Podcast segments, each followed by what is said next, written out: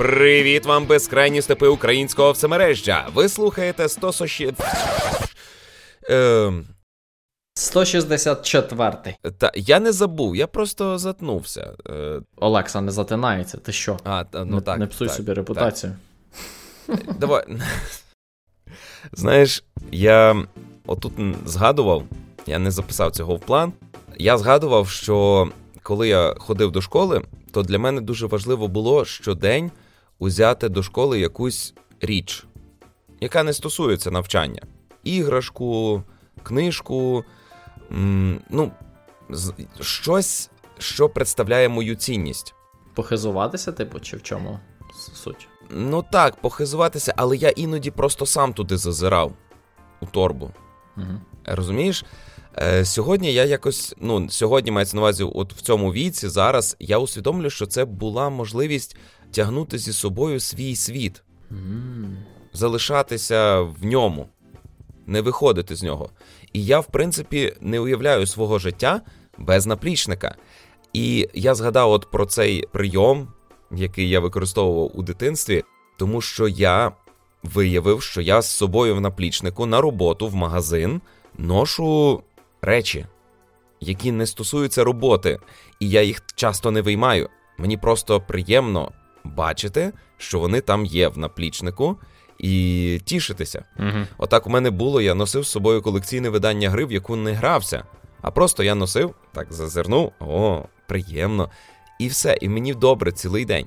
І виявляється, моя донька робить так само. Цікаво. Я про це не знав. Ну, я я раніше розповідав, що помічаю, що дитина і сни бачить такі ж, як я бачив, і проживає ті самі проблеми, страхи. Тобто це на генетичному рівні якось е, передається. Це не є. Угу. Ну, ми такі є по природі, я і моя донька.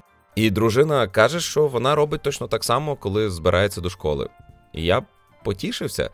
Е, Рекомендую такий е, прийом в містожерський носити свій світ зі собою взяти якусь річ, яка представляє для вас цінність е, не матеріальну, а контентну, і тішитися.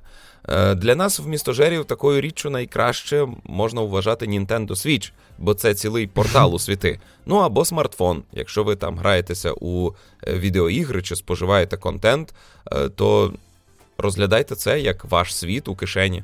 Зручно. Я думаю, сьогодні смартфон всі носять з собою. Ну, всі, хто знає про існування смартфонів і інтернету. До речі, ще один коротясик, ще один вмістожерський прийом. Я прохавав, що якщо тобі приходить сповіщення, яке тебе задовбало, і на нього натиснути, то там з'являється кнопочка вимкнути. Угу. Я вимкнув все. Угу. Я вже вимкнув геть усе. У мене залишилося сповіщення на тебе. Навіть на Наталю вимкнув, тому що я Наталю просто поставив в списку вгорі. І один роботодавець я на нього поставив, бо я чомусь часто його ігнорував. От і все. Дві людини у мене стоять на сповіщенні. Більше ніяких сповіщень мені не приходить в принципі. І тепер Android почав мене задовбувати майже в кожній програмі. Ви знаєте? А у вас вимкнені сповіщення. Та-та. Ось вам сповіщення, що у вас вимкнені сповіщення. Е, так от, цей вмістожерський прийом вимкнення усіх сповіщень дозволив мені зменшити тривогу. Це дуже здоровий прийом насправді. Тому що ну, переважна більшість цих сповіщень, десь так 99%, мають нульове значення. Неважливі, так. Так. Е, в мене є пошта, вона використовується в основному для роботи. Я через імейли спілкуюся з серйозними замовниками, чи я замовляю товар для магазину через пошту. Угу. І. І що? І що? Нічого. Ну так, воно ж не згорить, ти там собі виділив годину ввечері, сів, написав там, відповів. Правильно. Так.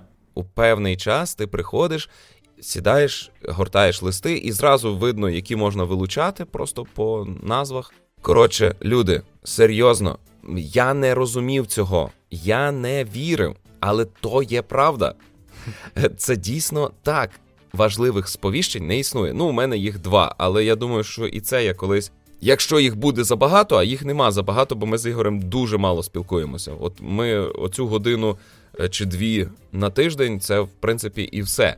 Тому це ніколи не викликає незручностей. А так, то не думаю, що це вияв неповаги до людей, з якими я там спілкуюся. Просто ці люди мене не поважають, коли вриваються зі своїми сповіщеннями, дзвінками в моє життя.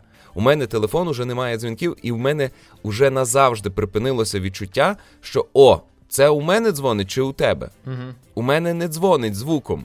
Я завжди знаю, що якщо я чую звук дзвінка, це не до мене.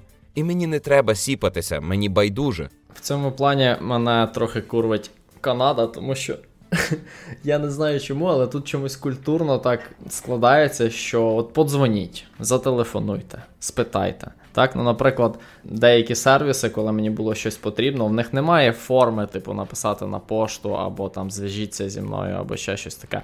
Треба зателефонувати на лінію. Так? І, типу, немає іншого варіанту. Ну, я думаю, це екстравертність народу. Я не знаю, може, але мене особисто це дуже дивує. Типу, що у 21 столітті єдиний спосіб контакту це дзвінок. Що? Як таке може бути? Але тут це поширена практика. Та. Угу. Ну, але та, я тебе вітаю. Та. Вимкніть, будь ласка, люди, всі сповіщення. Взагалі, е, чого всі додатки так сильно хочуть, щоб у вас були вимкнені сповіщення? Тому що в сучасної людини. Ну, це Дефіцит уваги. Просто не дефіцит уваги, в тебе е, виробляється просто рефлекс. Телефон дзенькнув, ти за ним тягнешся. Так? І чим більше оцих е, дзеньків неважливих, так, тим більше часу ти марнуєш. І з точки зору розробника там гри чи додатку, чим частіше він тебе якби дзенькає, так, чим частіше він може привернути твою увагу, тим більше шансів, що ти будеш проводити час там у цій грі чи в цьому додатку і так далі. Ну і він потім рекламодавцю показує статистику. Дивіться, бачите, скільки часу людина сидить в нашому додатку. А якби ми в цьому меню додали вашу рекламу. Так, ну і це особливо стосується соцмереж, так? Тому що от раніше ж як там просто повідомлення були, а зараз воно тобі може прислати: Ой, а вам поставили лайк. Ой, а ви там, е, не знаю, на вашій, на вашому пості 50 переглядів. Отаке от, так? І от особливо такі речі от просто треба вимикати зразу. І коли вас питають, чи хочете ви вимкнути сповіщення, ваша перша відповідь має бути ні. Так? А а вже після того ви маєте думати, чи вони вам потрібні. Ні, річ у тім, що за сповіщення. Ми живемо в такому світі, що за додатки людина вже не має платити. Людині мають платити за додатки. На жаль, це не так. Ну, типу, як?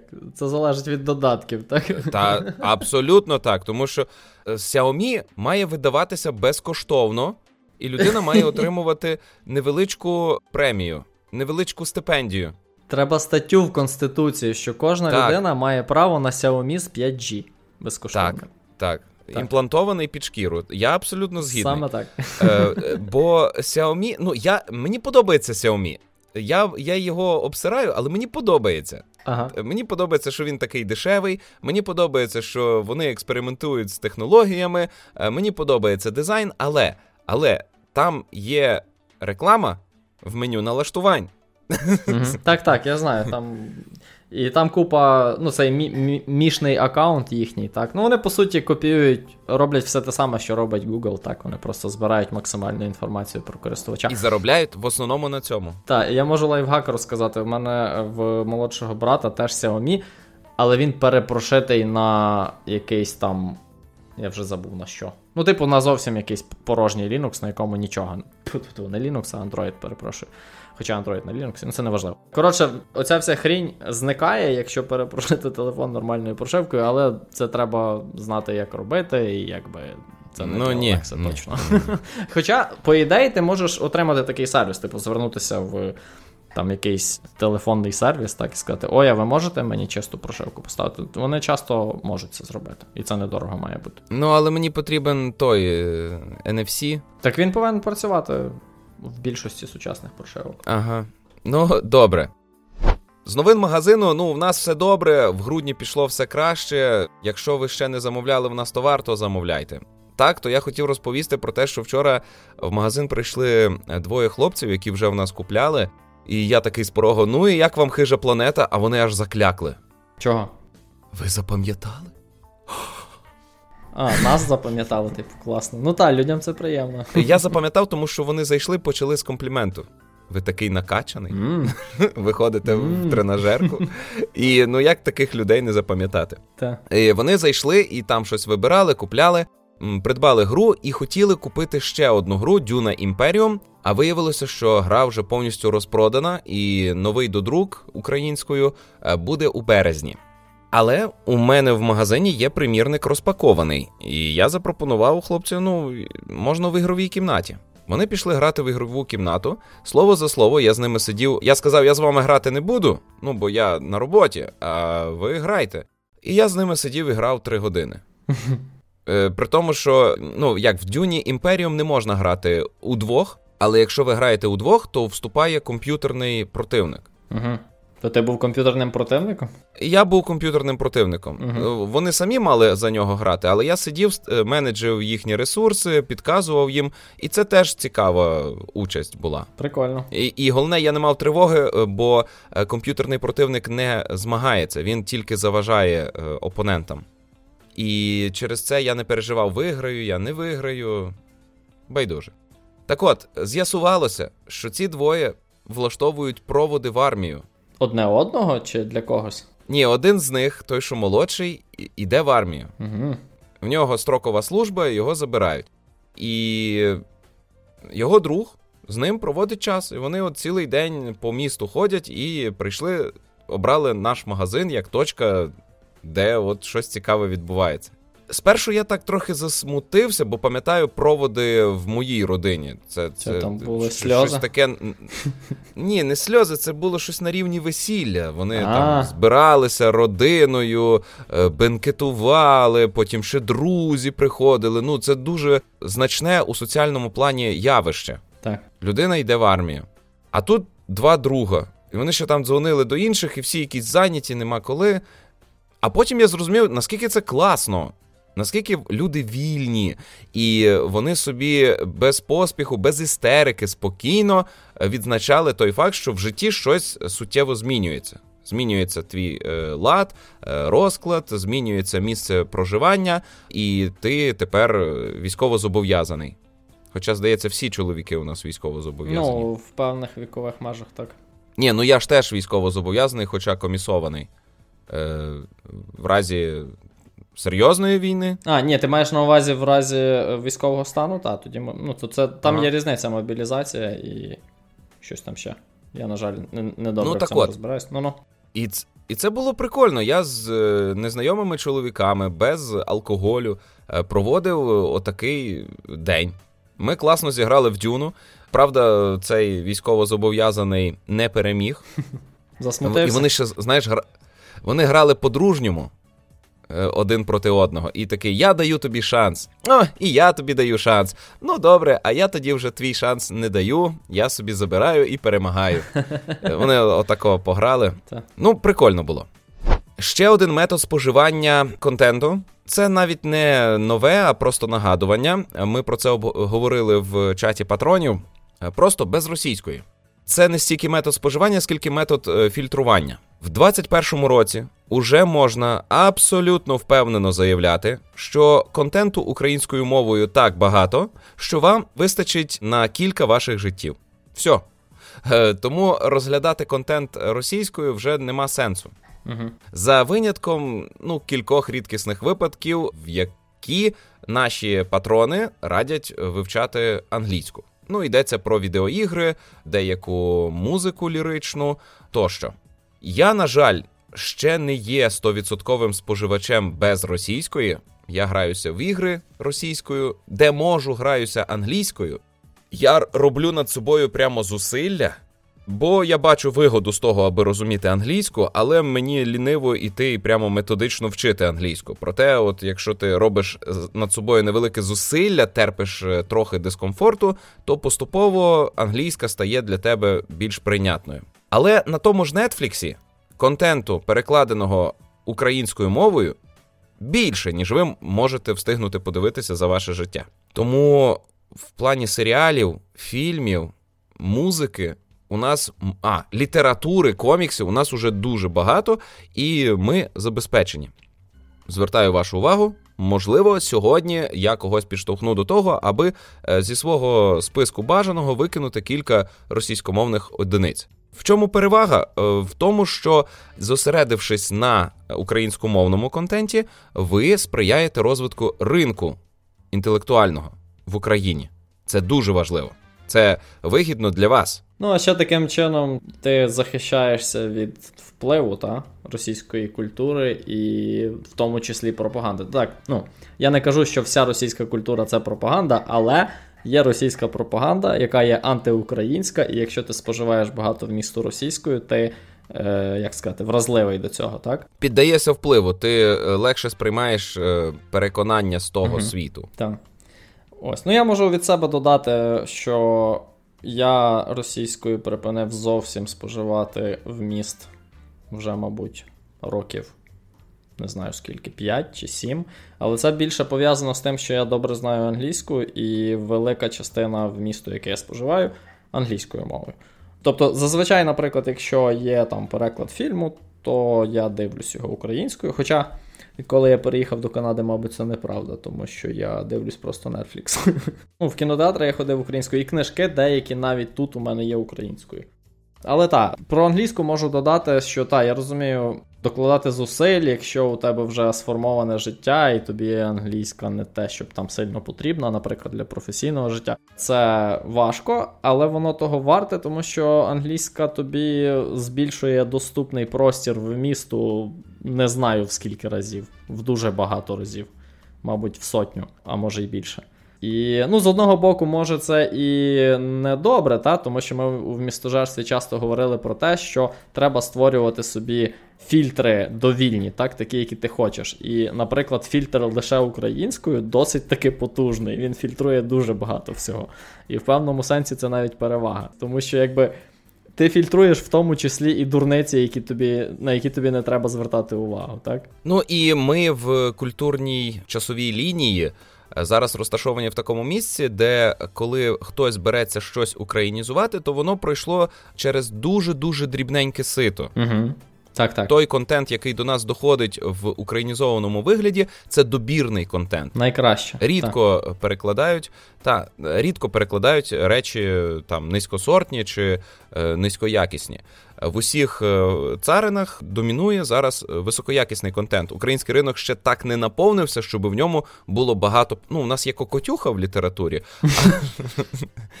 але е, то нічого то то добре, треба, щоб було багато кокотюх. Треба, щоб ми просто завалили свій ринок е, такою кількістю товарів, щоб викристалізувалася конкуренція, бо зараз її ще нема. І ще про російську, знаєш, е, у нас у Коломиї стався випадок, що жінка пішла до кав'ярні, а її стала обслуговувати власниця кав'ярні російською мовою. Ой-ой, це ж скандал. І коли жінка зробила зауваження, то та відповіла на свою голову. Я відкрила заведення для людей. Е, Цікаво, що вона мала на увазі. Це типу, що. Вже не важливо, вже не важливо, що вона мала на увазі. Ну, бо це можна сприйняти дуже негативно. Бо, е, як нас вчили на журналістиці, незалежно від того, який ти вміст вкладаєш у свій текст, він містить усі можливі вмісти. Зважай на це. Ну, якщо є якась якась взаємоповага, то можна спробувати переформулювати, там, перепитати, але в даному випадку це, мабуть, не спрацювало. Ну, можна думати, що вона мала на увазі, що вона не має, вона всіх не розділяє людей за мовою, вона для всіх людей відкрила. Mm. Але можна прочитати також і те, що українці не люди.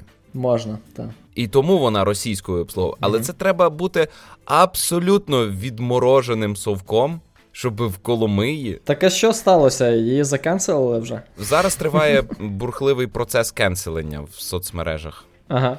Скасування, так. Ну, я не знаю. Ну, кав'ярня працює, і там постійно людей багато. І ця кав'ярня існує вже не перший рік.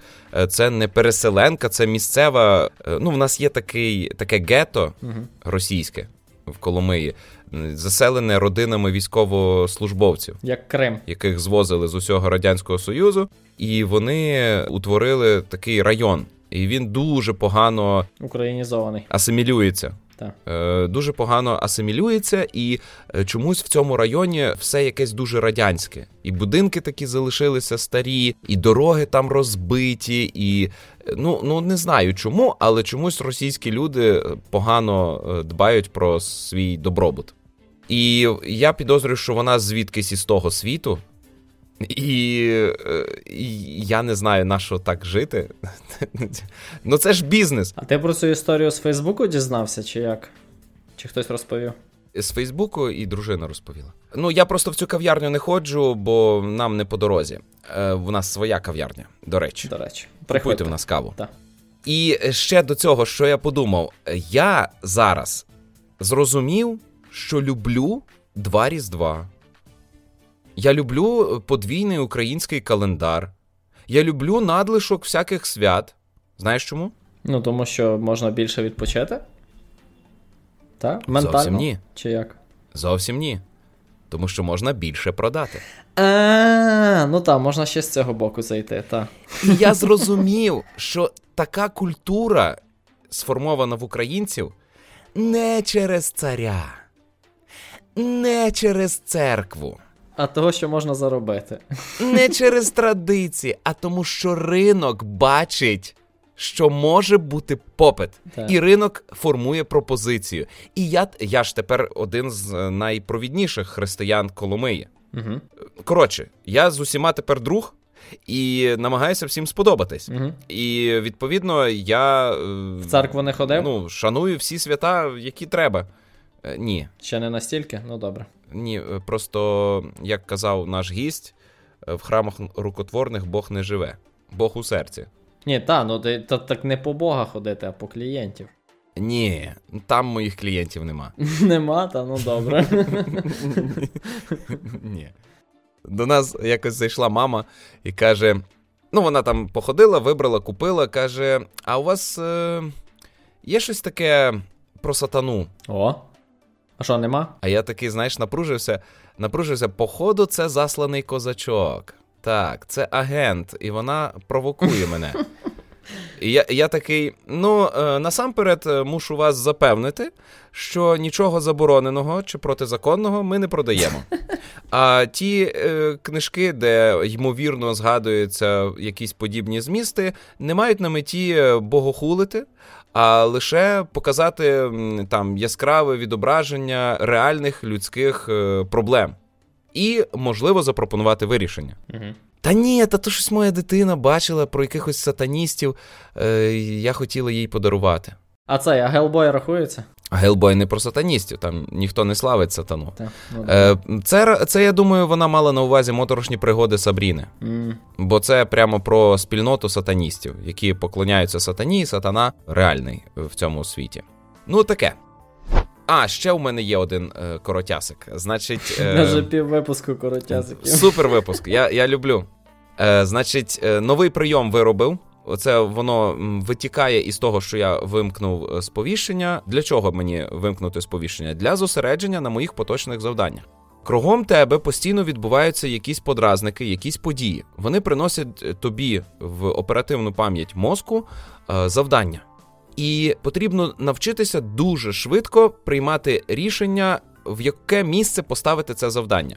Мені так мислити допомагає те, що я вже більше ніж 5 років всі свої завдання менеджу в таск менеджері. Ну, ти як айтішник, напевно, знаєш це. Ну ти ж розповідав про Trello, хіба ні? Так, так, так. Що, ну, у містожері. Так от, дружина приходить і каже: там сталася якась біда. Перше, що я роблю.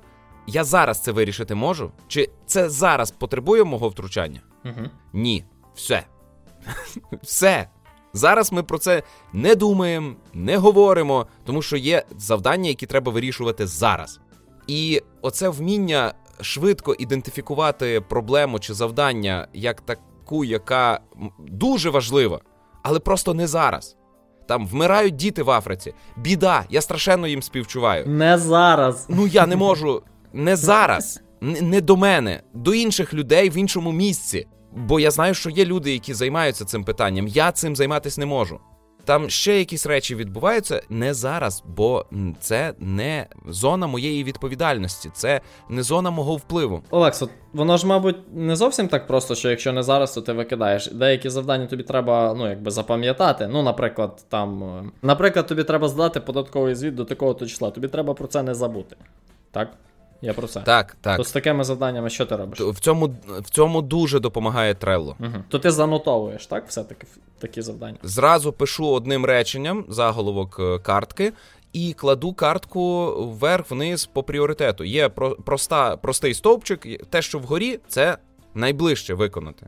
Те, що внизу, пізніше. Як правило, те, що кілька днів стоїть внизу, потім просто права клавіша мишки архівувати. Нахер його, я його не буду робити. У мене так було завдання з тим, щоб сходити, посваритися з комунальниками за вивезення смітників. Воно тиждень стояло, стояло, потім дружина е, сказала: та в принципі, ніби і так нормально, на що ще оце? І я такий клац, нахер це завдання. І все. І проблема вирішена. А не було ніякої проблеми. До речі, згадав дотичний прийом до того, що ти кажеш, що от якесь завдання виникло, і ти такий, воно воно зараз потребує втручання? Ні. Ну то все. Є ще трошки інше правило, яке я чув. Ну, це більше стосується, коли от у тебе є список завдань, і ти по них йдеш і вирішуєш, що з ними робити, так? uh Ну, тобто накопичився якийсь список, ти їх, типу, як сортуєш. І є таке цікаве правило популярне, називається правило двох хвилин. Якщо тобі на те, щоб зробити завдання, треба витратити дві хвилини, то замість того, щоб вирішувати, що з ним зробити, просто його зробити. Ні. Так? Ні. У мене таких завдань мільйон. Якщо я почну робити оці короткі. Ну, неправда. Мільйон занотованих? Ні, не занотованих. Ну є е, великий пул із е, дрібних завдань. Я їх складаю в один часовий проміжок, і коли накопичується якась поважна одиниця часу, тоді я сідаю за виконання цих дрібних завдань. Ну, бач, це напевно залежить від того, який у тебе потік, так? Ну тобто, що от завдання прийшло, що ти з ним робиш, куди ти його кладеш, як ти його записуєш. Бо оце правило двох хвилин, то це я чув про нього, коли є така інбокс в тебе є. так? Тобто, коли тобі приходить якесь завдання, ти про нього взагалі не думаєш, ти просто його записуєш, а потім ти собі там десь сідаєш ввечері і ти починаєш їх сортувати. Це я зроблю завтра, це мені треба наступного тижня, це треба сьогодні. А оце забирає дві хвилини, тому я краще зроблю це прямо вже. Ага. Так? І якщо ти таким чином це робиш, то в тебе не накопичиться мільйон завдань. Так? Просто в тебе може трохи не такий workflow, чи як це? Ні, ні, це вже вироб, вироблений механізм. Uh-huh. Я накопичую дрібні завдання одної теми чи одного типу, які можна виконувати в одному місці в один час. І коли їх назбирується на годину, на дві, е, я сідаю і їх е, як зернята лузаю. Uh-huh. Це дуже приємний процес, це не складні завдання, це добре. Коротше.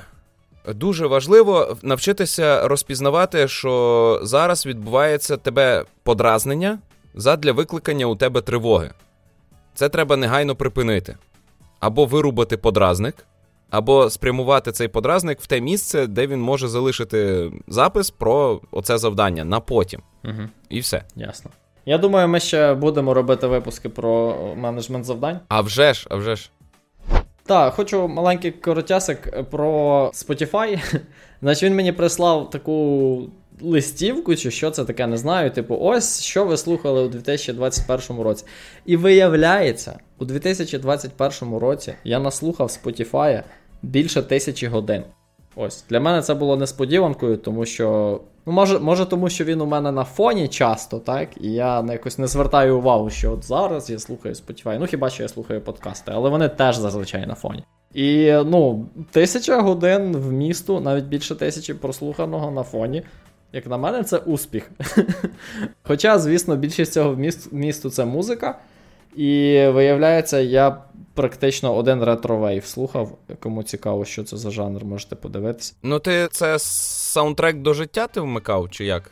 Ну, ти усвідомлено сидиш, слухаєш музику, чи ти вмикаєш от, її під час виконання роботи? От я про це і кажу, що здебільшого це на фоні. Угу. так? Але інколи буває, що я от там просто собі вимкнув навушники, я нічим не зайнятий і просто слухаю музику. так? Я там можу там, не знаю, дивитись у вікно. Або там, не знаю, смажити їсти, наприклад, так? То це ж не сильно ментально навантажена робота, так? Коротше, е, ти Олексо музику слухаєш багато? Е, Мало. Мало. Мало. Але я прийшов до тебе з тим, аби ти ввімкнув одну музику, бо я буду про одну штуку розказувати. Окей, окей, ну потім зробимо. Ну, коротше, якщо користуєтесь Spotify, то я раджу, там вони присилають такий. е, Ну, воно в додатку в тебе з'являється. Я забув, як воно, як вони його називають. Ну, така, типу, листівка, і там маленька нарізочка з е, мелоді... з треків, які ти слухав, і от там ти слухав такий-то жанр, і там ти е, слухав такий-то подкаст, і стільки-то годин. Ну, таке. Це цікаво про себе дізнатися. Ну і на закінчення нашого вступного вступного розділу е, я хочу повідомити, що теж з містожерського погляду так підійшов до влаштування свого життя і прийняв рішення про е, виключення з мого розкладу двох робіт. До кінця 2021 року я звільняюся з однієї творчої роботи і е, звільняюся з однієї оплачуваної. Я втрачаю трошки по е, можливості для самореалізації і втрачаю трохи по грошах. Але що я отримую? Наприклад, е, можливість споживати більше вмістів, тобто вільніший графік, е, гарантовано більше часу. І разом з тим е, я можу з сім'єю трохи більше бути, та зможу більше вкладатися в розвиток в містожера. Ось, і оця інформація вона суто про те, аби ви приготувалися в 22-му році. Ймовірно, на каналі у Містожер виходитиме не тільки подкаст. Угу. Окей, а ти в тебе вже є ідея, що конкретно ти будеш викладати ще? Е, є. Це буде відеоблог, чи це будуть огляди ігор? Що це буде? Це буде. Це насамперед будуть огляди відеоігор Угу. в короткому форматі, бо мені це треба. Я це дуже люблю, і я би хотів розвантажити в містожер від розповідей про вмісти, Угу. а зосередитись на отаких випусках. От те, що сьогодні відбувається, я ридаю від щастя, тому що я, я хочу, аби такими були всі наші випуски. Я підтримую, тому що велику частину випусків містожера займають саме вмісти. Ось якщо ти будеш робити огляди, очевидно, можна не повторюватись. Це добре. Так. Ну, але це все залежить від е, підтримки патронів, бо сам я не зможу монтувати відео, і буде потрібна оплата праці монтувальника. І потрібно буде закуповувати обладнання, бо те, яке в мене є, трошки ну, біднувато, але його вистачить, щоб робити певного рівня контент. Але вірю, що з підтримкою наших патронів ми зможемо піднятися на високий щабель і зробити в містожер great. Again. Навіть не again, а просто, Ну чого, може є гейн уже скільки років. а просто так. Та ні, ми досі ростемо, ми ще не падали. Так. Тому Окей. Я би хотів е, звернути вашу увагу на тему цього випуску, яка буде за тривалістю десь е, коротше, ніж один із наших коротясиків. Бо зауважив, що українці впливають на світ і впливають дуже помітно. А ну. Зараз е, в усьому світі триває культура кенселінгу, а українці мають кенселінг здорової людини. Тут білі люди кенселять білих людей. Так. Або навіть гетеросексуали кенселять гетеросексуалів. Йдеться не про переслідування людей за сексуальною ознакою, за расовою, а за е, ідеологічною. І у нас тут постійно хтось е, робить якусь антиукраїнську чухню, його за це потім карають в інтернеті. З останніх таких яскравих е, випадків це голодна туса, яку влаштував один з е, блогерів-мільйонників. І це відбувалося під час е, роковин голодомору. Це не випадковість, що воно називається саме так. Хоча вони стверджують, що випадково. Ну я не знаю, який вони. Почекай. Так а в чому суть цієї голодної туси? Поясни, бо я взагалі не Е, в курсі. Це мала бути туса блогерів-мільйонників. Так. Розумієш, немає нічого. Типу, на честь голодомору, чи в чому прикол? Ні, не на вона так називалась? Д- Дивись, немає нічого поганого в тому, аби е, тусуватися блогерам-мільйонникам. Так. Немає нічого поганого в тому, щоб робити низькоякісний контент. Так. Комусь і це треба. Немає нічого. Ну, все, не закінчилося. Але вони зробили тусу, яку назвали Голодна туса в роковини голодомору. Так може вони тупо не знали. Це пов'язано з голодомором. Ну от вони кажуть, що тупо не знали, але ні. Ну як вони могли не знати? Могли Чому не вона знати. називається Голодна туса? Я дуже легко можу повірити, що могли не знати, і це так збіглося. От прямо, от просто дуже легко можу в це повірити, тому що далеко не всі українці знають дату роковин голодомору. І, і крім цього, недалеко не всім українцям ця тема не байдужа, як би це не було сумно. Розумієш? Ага. Тому ну не знаю. Ну тобто, я я не впевнений, що напад, що це було спеціально і що це не повага, навмисна, так що він справедливий в цій ситуації. Але я не знаю деталей. Нагадую, незалежно від того, який вміст ти вкладаєш у сказане тобою, в цьому тексті містяться усі можливі трактування. Так, так, Олексо, я знаю це. Це як сказати, постмодерністське твердження, але при цьому е, Це, це з античності. якби намір має значення. Так, є, є різниця між умисним вбивством і, і вбивством з необережності. Ігоре, Ігоре, Ігоре, це з античності походить. Ні. Про трактування тексту це з античності. Про те, що немає. Ні, ну окей, можливо, конкретно твоє твердження так, але є ще така. Я чув таку філософську філософське твердження, типу смерть автора. Так? Що от коли автор помер, то е, його намір вже не має значення, тому що люди читають його твір і черпають з нього змісти вже незалежно від його наміру, так? З огляду на свій культурний бекграунд. Так, і це, власне, ну, із постмодернізму, саме як філософської течії, чи як сказати правильно. Ну, тим паче, якщо вже немає значення, що хотів сказати автор, то ми вільні ображатися на нього як завгодно. Коротше, суть у тому, що ці люди дуже довго вибачалися, з деякими рекламодавці розірвали контракти, і це відбувається у нас постійно. Угу. Українці через соцмережі мають значний вплив на свою культуру. На жаль, на жаль, оцей інтенсивний вплив проявляється тільки у, у боротьбі.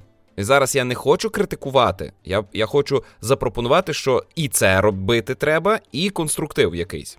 Ну, тобто, е, от всю цю енергію соціально спрямовувати на створення чогось. Або підтримку. Чогось, щоб перевершувало оці негативні прояви, або підтримка чогось от такого позитивного, класного, а не тільки Так. е, блогерів, які створюють політичний контент чи контент, який критикує всіх рагулів. Так? Е, Рагулівна прекрасна пані, е, те, що вона робить безцінно. Ну я таке дивитися вже не можу, тому що я хочу хорошого подивитися, а не знати, де там хто черговий раз обісрався. Стерненко крутий чувак, просто могуть. Ну я від нього теж відписався, тому що ну, день у день. У нас усе погано. У нас суцільна зрада. Я з ним згідний. Це так і є. Ну я на це зараз не можу впливати. Я маю свою роботу, свої завдання. Я на цьому хочу зосередитися. Я не хочу жити в постійній паніці, в постійному страху. Ось. Але моя бесіда не про це. Оці постійні вибачення, оце все воно годує українську спільноту в інтернеті і впевнює її у силі. І один з е, випадків е, такої сили на глобальній арені це те, що Київ став Київ у прогресивних державах. І держави, які використовують у найменуванні столиці нашої держави саме українську транслітерацію, показують цим самим, що вони наші союзники. І ми на це повпливали. Це, це дуже важливо.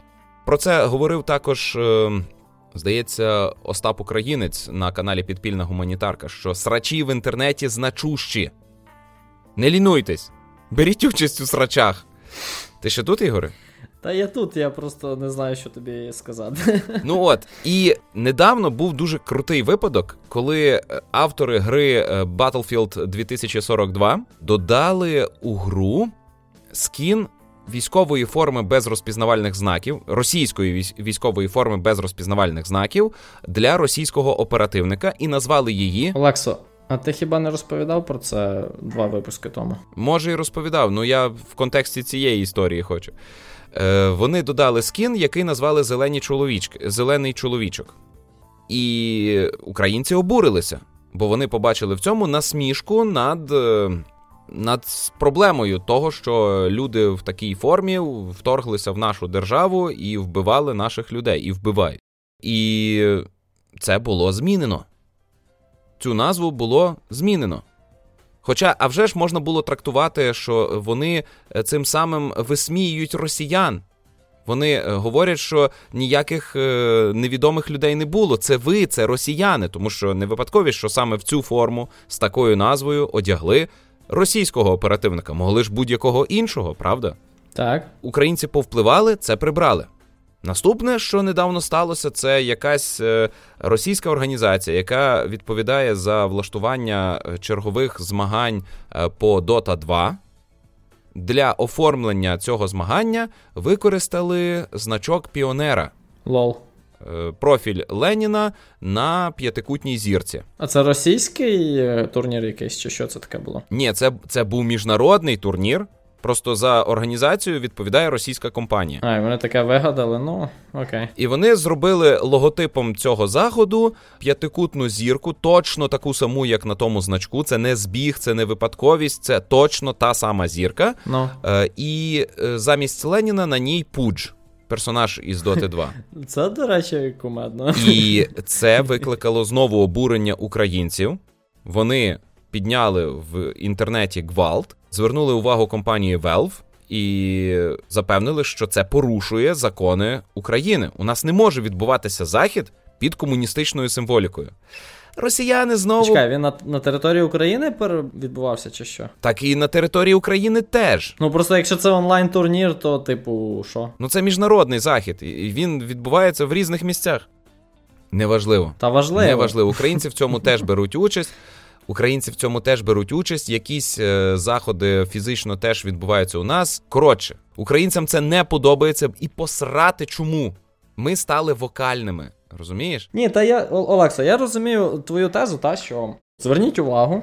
Активність у соцмережах, якесь активне обурення, так, або так само підтримка, має сенс, і вони дієві, так? Це як сказати, соціальна сила, чи як сказати. Так, тільки треба бути послідовними, методичними. Навіть не так послідовними і методичними, як не не марнувати цю енергію на дурниці. О, якось так. Розумієш, про що я? Так, так. Наступним кроком буде обурення з того, що де моя українська в інтерфейсі моєї консолі. І в іграх, в які я граюся. Я я певен, просто ми на порозі вже оцього прориву. З Нетфліксом сталося, станеться із PlayStation, я відчуваю з цей. Nintendo та іншими. Від, відчуваю, що я про це пошкодую, але хочеться сказати.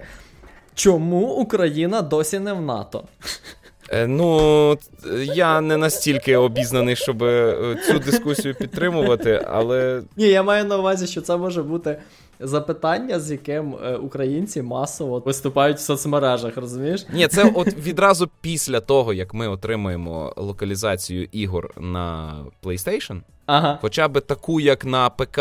Тобто, щоб дати людям інструмент самостійно додавати локалізації. Ні, ну багато нових ігроробів так і роблять. Вони просто відкривають, робіть локалізації, як хочете. Так, так, так. Коли ми отримаємо це, ми знову впевнимося на силі. Це ж як у тій історії про каль... як його, не кальмара, а м... Омара. Історія про Омара? Пітер. Лобстера? Про лобстера. Ну, Там та. не історія, там. Ні, ну приклад, реальний приклад про те, що ти перемагаєш раз, стаєш сильніший, в тебе так. змінюється постава. Так. Е, ти з цією поставою можеш перемогти когось більшого. Приходиш, перемагаєш і стаєш іще більший. Ти стаєш впевненіший. Так, так. і це росте, росте, росте, росте, поки ти не стаєш просто гегемоном, або поки тебе не вбиває якась сила більша за тебе. Ось. Так. Ну, українці вже пережили багато всяких потрясінь. Навряд чи буде якась сила, яка зможе нас убити. Досі не змогла. Ну хіба вулкан, я не знаю. Супервиверження, метеорит. Ну, це не може бути щось політичне. А ковід ні. І ковід ні. Ковіду вже не ні, боїшся? Ні. Ну, та я вакцинований, чого би я боявся. Ну так. Добре, Олексо, дивися, у нас ціла купа радимо спожити. Як тобі таке? Марафон по хвилині на контент? Чи ти так не хочеш?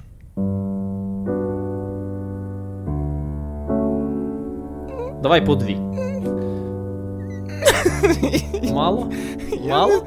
Мало? По дві хвилини на одиниці? Мало? Ну ти, ти жадібний. Дві, давай дві. Окей, дві. Добре. Добре, поїхали. Я буду таймер вмикати. Давай. Я не закінчив, але пройшов більшу частину гри Ori and the Blind Forest. Це гра е, в жанрі Metroidvania або українською ну бля. Е, саме з такою інтонацією треба вимовляти назву цього жанру. Е, річ у тім, що це дуже складна гра, це невимовно складна гра, але фанати жанру стверджують, що це представник, який найпростіший. Проте це дивовижна гра, яка змусила мене терпіти всі ці незручності, долати їх і перевершувати як задум творців, так і самого себе. Бо вона дуже красива, і оці труднощі вони е, зосереджені в дуже малесеньких ділянках. Тобто ти застрягаєш в певному місці, 10, 20, 30 разів пробуєш знову і знову проскакуєш, проходиш і тішишся. Тобі дають 5 хвилин перепочити, ти просто кудись ідеш, потім знову застрягаєш. І так увесь час. Тривалість гри 8 годин. За легендою, тут е, чарівний ліс, з якого е, якась погана сила вкрала все світло. І головний герой, таке магічне лисенятко, яке народилося із пір'їни, цей герой намагається повернути світло, повернути елементи стихій віковічному дереву, що стоїть у центрі лісу, і цим самим вдихнути життя у ліс. Круто. Але це досягається постійним бектрекінгом, е, постійним відкриттям нових вмінь і постійним відточуванням навичок гравця. Дивовижна гра, яка реально може повернути віру в себе гравцеві та допомогти навчитися долати труднощі. Окей. Я все. Супер. Хвилина 40. Давай далі. Давай твоє, ану, давай, за дві хвилини. Так, ану. City а Skylines. ти що, думаєш, Розкажи я мені буду за дві хвилини. Ану, розказувати? Чи що? Давай розкажу. да. А, ану, здивуй мене, давай. Є така я теж гра, називається. Називається Cities Skylines. Я її грав колись дуже давно, і це, як Олекса каже, гра в таблички. Це гра про те, щоб будувати місто. І там треба прокладати транспортні шляхи, прокладати електромережу, прокладати водопровід, правильно розподіляти райони міста в різних місцях, тобто там житловий, індустріальний і таке інше. Е, це гра від парадоксів. І як в кожній грі від парадоксів, там є 200 тисяч доповнень по 20 баксів. І я, звісно, не брав всі доповнення, але деякі в мене є, наприклад, доповнення про природні катаклізми і про індустрію, так, тобто ти можеш е, певний район зробити конкретною індустрією і будувати там конкретні заводи. Ну, наприклад, ти можеш е, там фермерський район посіяти там пшеницю і щось там з нею робити, хліб, і потім продавати, і таким чином твоє місто буде заробляти більше грошей. Можна було би сказати, що це. В першу чергу економічна стратегія, але ну може і ні, тому що я би не сказав, що економіка в цій грі супер складна. Тобто зробити своє місто прибутковим не складно. Набагато цікавіша частина, як на мене, це саме от е, прокладання транспортних шляхів, тому що гра дуже прикольно симулює ну, життя мешканців міста, і е, там, якщо ти погано прокладеш дороги, то в тебе будуть затори, будуть проблеми. так? І е, там може там сміття накопичуватись через те, що затори і сміттєві машини не встигають забирати. Ну, от такі речі. Гра супер класна, вона дуже затягує. Якщо вона вам сподобається, ви можете в ній е, прожити декілька тисяч годин. Я прожив лише кілька десятків. Але дуже рекомендую City Skylines. Хвилина 55, Олексо. А я хочу порекомендувати тереформування Марса. Це настільна гра, в якій немає механіки бою, але дуже багато зосереджено на е, добування, розвиток, накопичення е, тощо. Суть гри в тому, що ви е, представник однієї з корпорацій, яка колонізує Марс, і ви змагаєтеся з представниками інших корпорацій.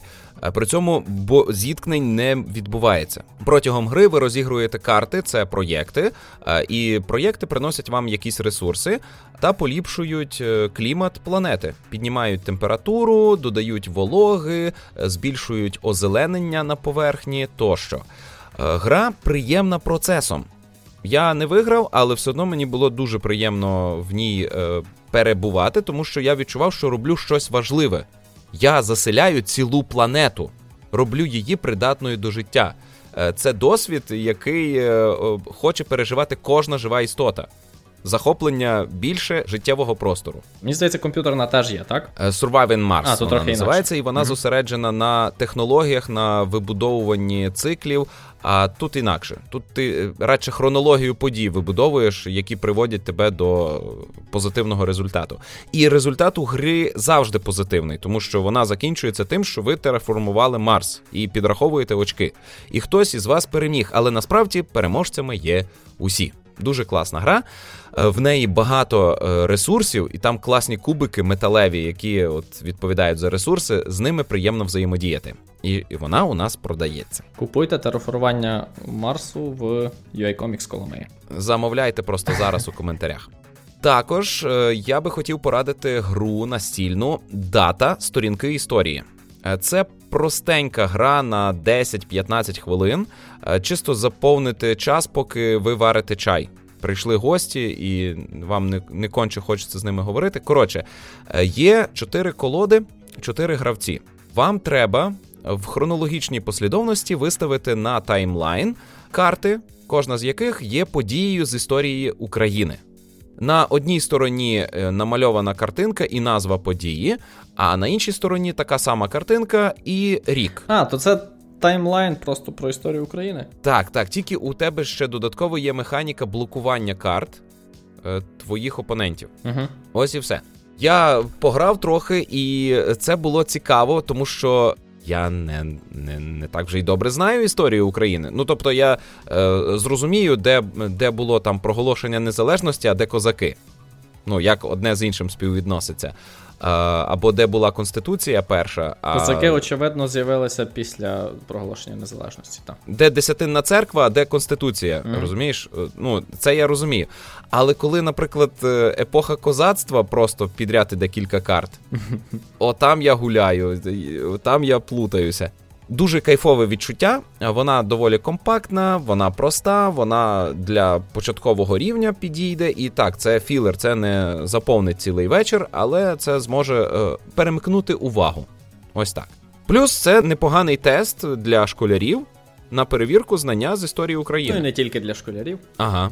І теж продається у нас. А ще у нас продавалося, але вже ні, буде тільки в березні Дюна Імперіум. Пограли кілька разів, пограли в трьох, пограли у двох, і я ще хочу в неділю зіграти сам, якщо ніхто не прийде на безкоштовну гру. Дюна Імперіум заснована на книжках і фільмах. Тобто з книжок, напевно, взяті всякі назви, а з фільмів взяті зовнішності персонажів. Але по суті вона не переповідає події ні книжки, ні фільму, і знати перше і друге для розуміння гри абсолютно неважливо. Просто приємно, якщо ви знайомі з цим світом, е, зіграти ще й у цю настільну гру. Але так механіки доступні кожному.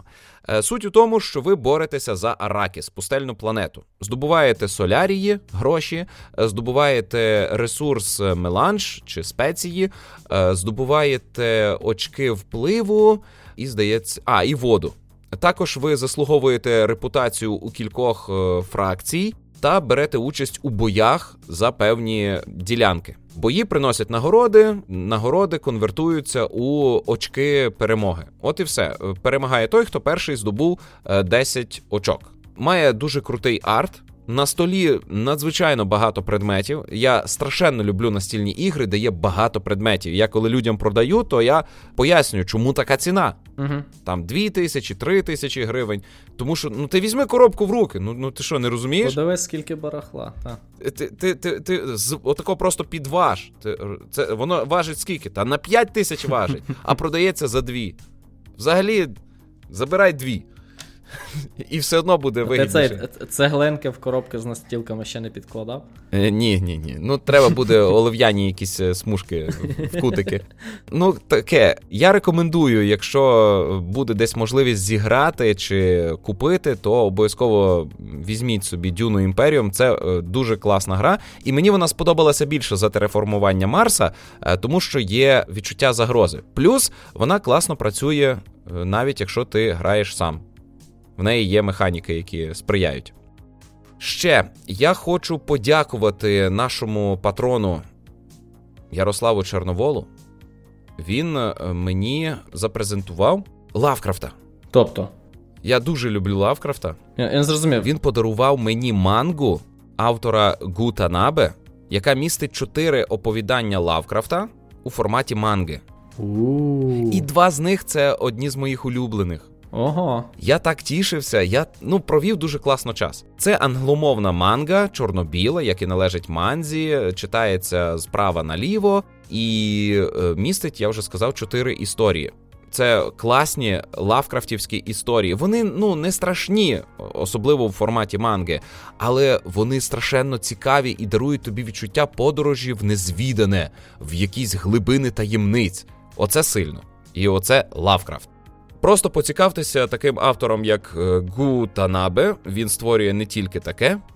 Дякую тобі, Ярославе, за цей подарунок. Я провів круто час. І е, кажучи вже про Лавкрафта, не можу не згадати про те, що недавно пройшов сюжетну кампанію Поклик Темпестарії у Warframe. Ця кампанія, вона, звісно, містить сюжет, але вона привнесла трошки механік у гру і дозволила тобі взяти участь у пошуках Темпестарії. Е, Це корабель чи штучний інтелект корабля, який містить велику таємницю, і який переслідують е, сестри безодні. І на завершення цього випуску я хочу, аби ви послухали пісню, яка лунає під час одного з боїв у цій сюжетній кампанії, коли я б'юся з сестрами безодні, а вони відчайдушно гинуть, бо вони не можуть не гинути, адже це я прийшов, прокачаний Олекса. Е, Вони гинуть і співають цю пісню. Ми з вами прощаємося до наступного тижня. Е, Дякуємо, що звернули на нас увагу. Дякуємо нашим патронам. Дякую тобі, Ігоре, що ти балакав зі мною. Та, і тобі дякую за хорошу розмову. Па-па. Па-па. Are sailing ships for the hard and the quick. We roll our load and go. There's a living to be made, or there's hell to pay when you're sleeping in the cold below. Sisters below, below, we're going where the winds don't blow. Yes, we're all bound down to the deep, and we'll all be sleeping in the cold below, below, sleeping in the cold below.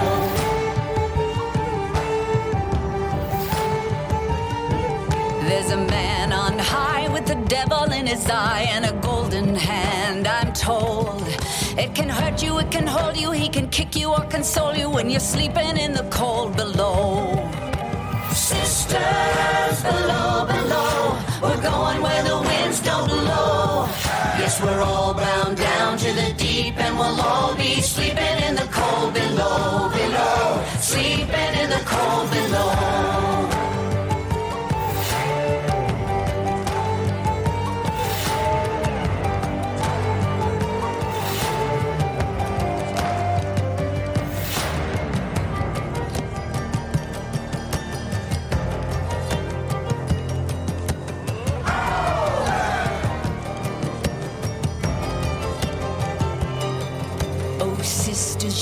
so wise and true. When it's my time to go, won't you lay me down under granum crowns and I'll be sleeping in the cold below, below, sleeping in the cold below. Ти ж мені пісню скинеш? Я її як знайду? Е, Ні, шукай сам по Ну, тому, ти, що я сказав. слухай.